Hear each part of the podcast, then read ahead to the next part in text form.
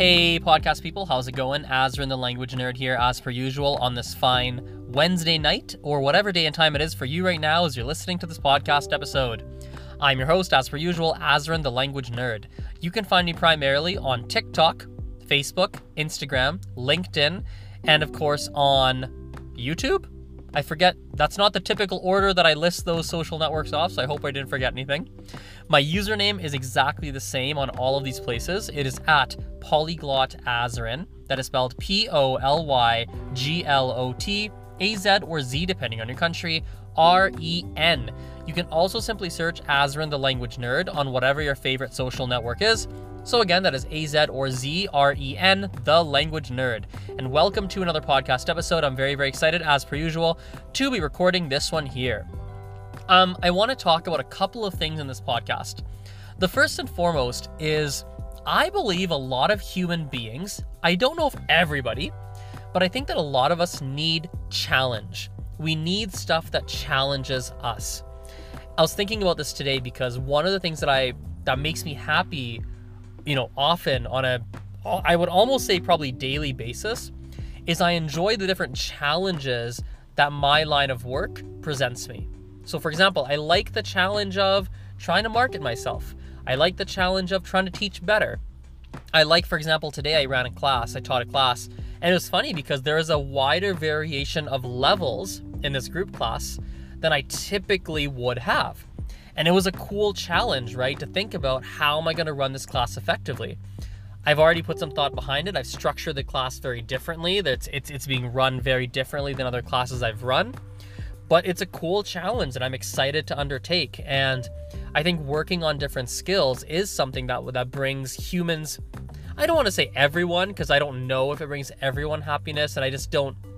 I think it's difficult for me in this instance to make a blanket statement here, but I think for a lot of people, a significant percentage of people, having a certain amount of challenge in life is is crucial and trying to get better at different skills is very important and leads to a lot of happiness. So, it was a random thought that I was having a moment ago that I wanted to share on this podcast episode. Now, moving in a language learning direction, I want to talk about listening today. Listening. You know, something I've been thinking about more and more is that when a lot of language learners are are trying to learn another language, they don't quite do enough of listening. You see, when we listen to the target language, whether it's through music, whether it's through conversations, whether it's through classroom learning, whether it's through study at home programs, whether it's through traveling abroad, podcasts, whatever it is, right? Actually listening to the language, even if it's on in the background, is doing something really powerful. It is tuning your ears. I have this memory from about three years ago. I remember I remember it vividly.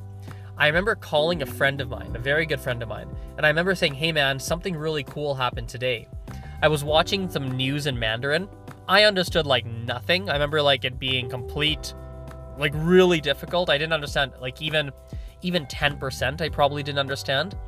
But what I remember is that when I was listening, the language did not sound foreign anymore. Because often when you know, I'm sure a lot of people probably can relate to this and, and have experienced this where you're learning another language and you're listening to people speak in that language and it sounds like a bunch of gibberish. It's so foreign to your ears that you couldn't even, it would be hard to figure out exactly where words finished and exactly where they started and to really feel like it sounds it sounds natural. It doesn't sound natural to your ears. Your ears have not gotten tuned yet to that language. And I remember calling my friend because I was so excited, listening to the news, understanding basically nothing, yet my ears were like, yeah, I can hear the specific sounds. I know if I had to write what they're saying in like sound it out, I could probably do it. I'd have to listen a few times, but I could probably do it.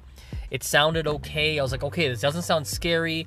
I can see where sentences are starting or hear where sentences are starting, where they're beginning. I could hear the start and ends of words it didn't sound so confusing or foreign anymore, which I think a lot of people, even when they're more advanced in a language, even if they've got an intermediate level, they don't feel that way. And for me, I was like a beginner listening to the language, not understanding anything, but at least being like, yeah, the sounds, I can at least recognize all the sounds. It doesn't sound completely foreign.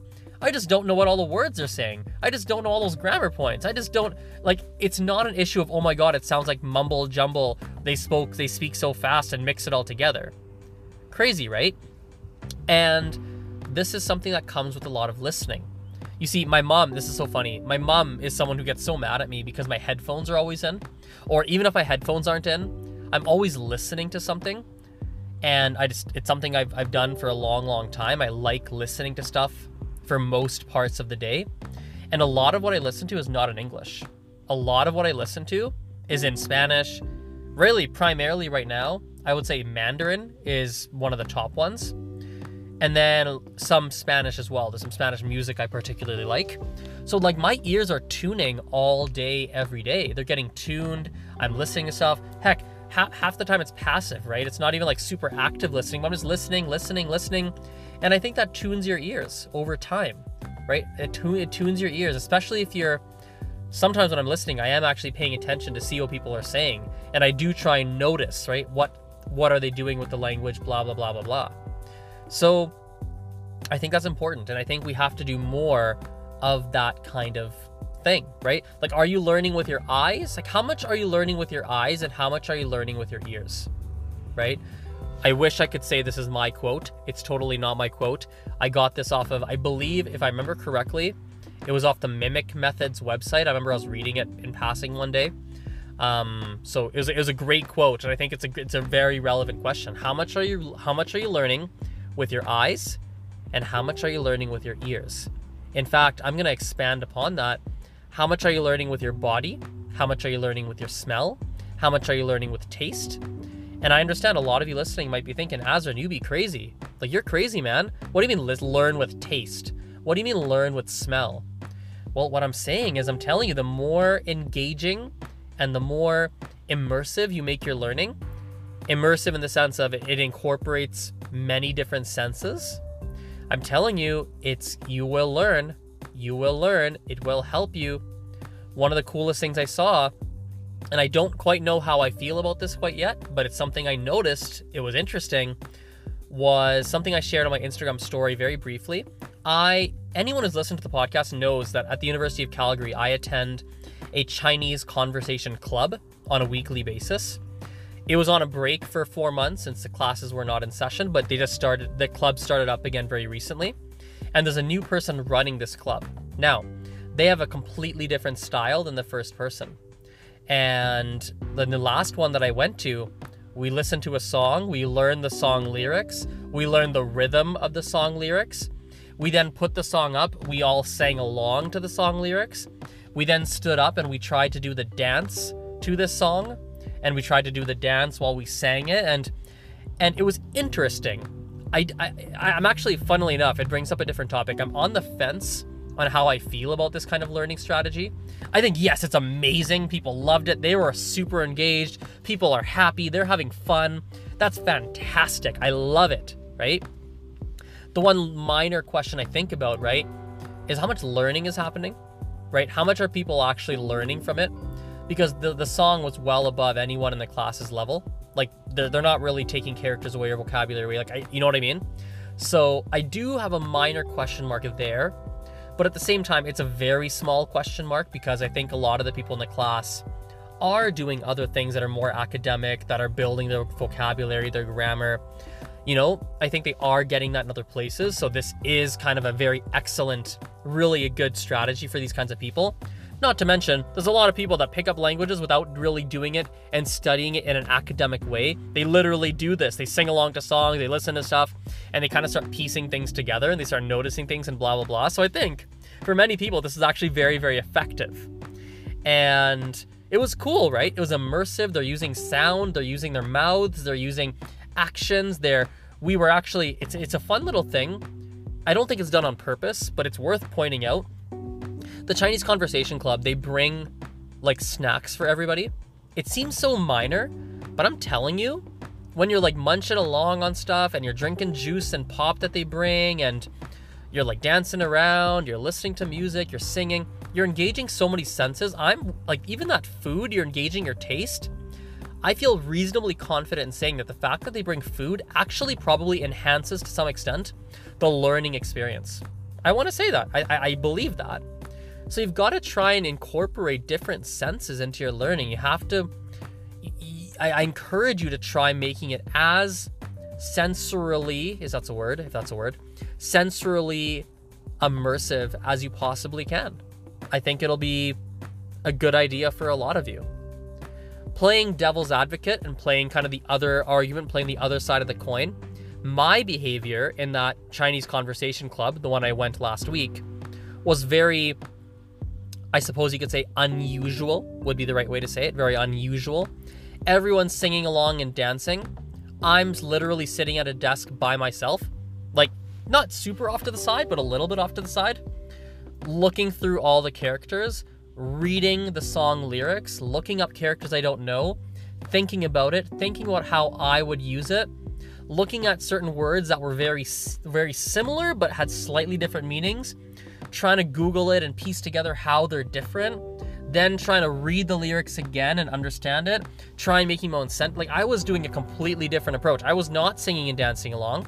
Because I'll tell you, that for me is not really my preferred learning style.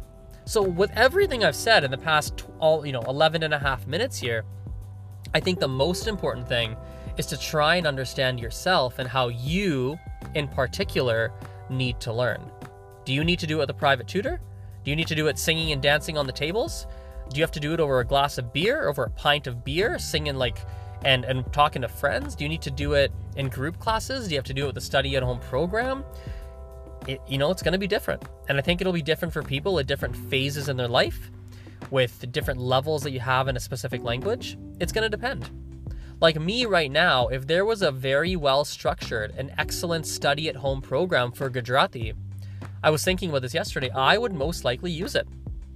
But when it comes to these classes and stuff, I'm really hit and miss. I'm not super duper consistent. I'm kind of a little bit all over the map. A little bit. So you've, you've got to understand yourself, and that understanding yourself is the most important piece. That's number one. And then from there, you can kind of, you know, that's you kind of take it from there. So, anyway, guys, I appreciate your attention as per usual. I'm gonna go for a little bit of a, an ask. I'd really appreciate if people follow my TikTok account. TikTok is an app. Just look it up. Um, got some interesting stuff. My username is at polyglot Azren. Um, I'm making more content on that account, so if you do use it, please follow me. If you do not, well, feel free to download the app and see what you think of it. Um, and I'd appreciate the follow there. So, anyway, as I said, have a good rest of your night. We will talk very, very soon. Bye for now. See you.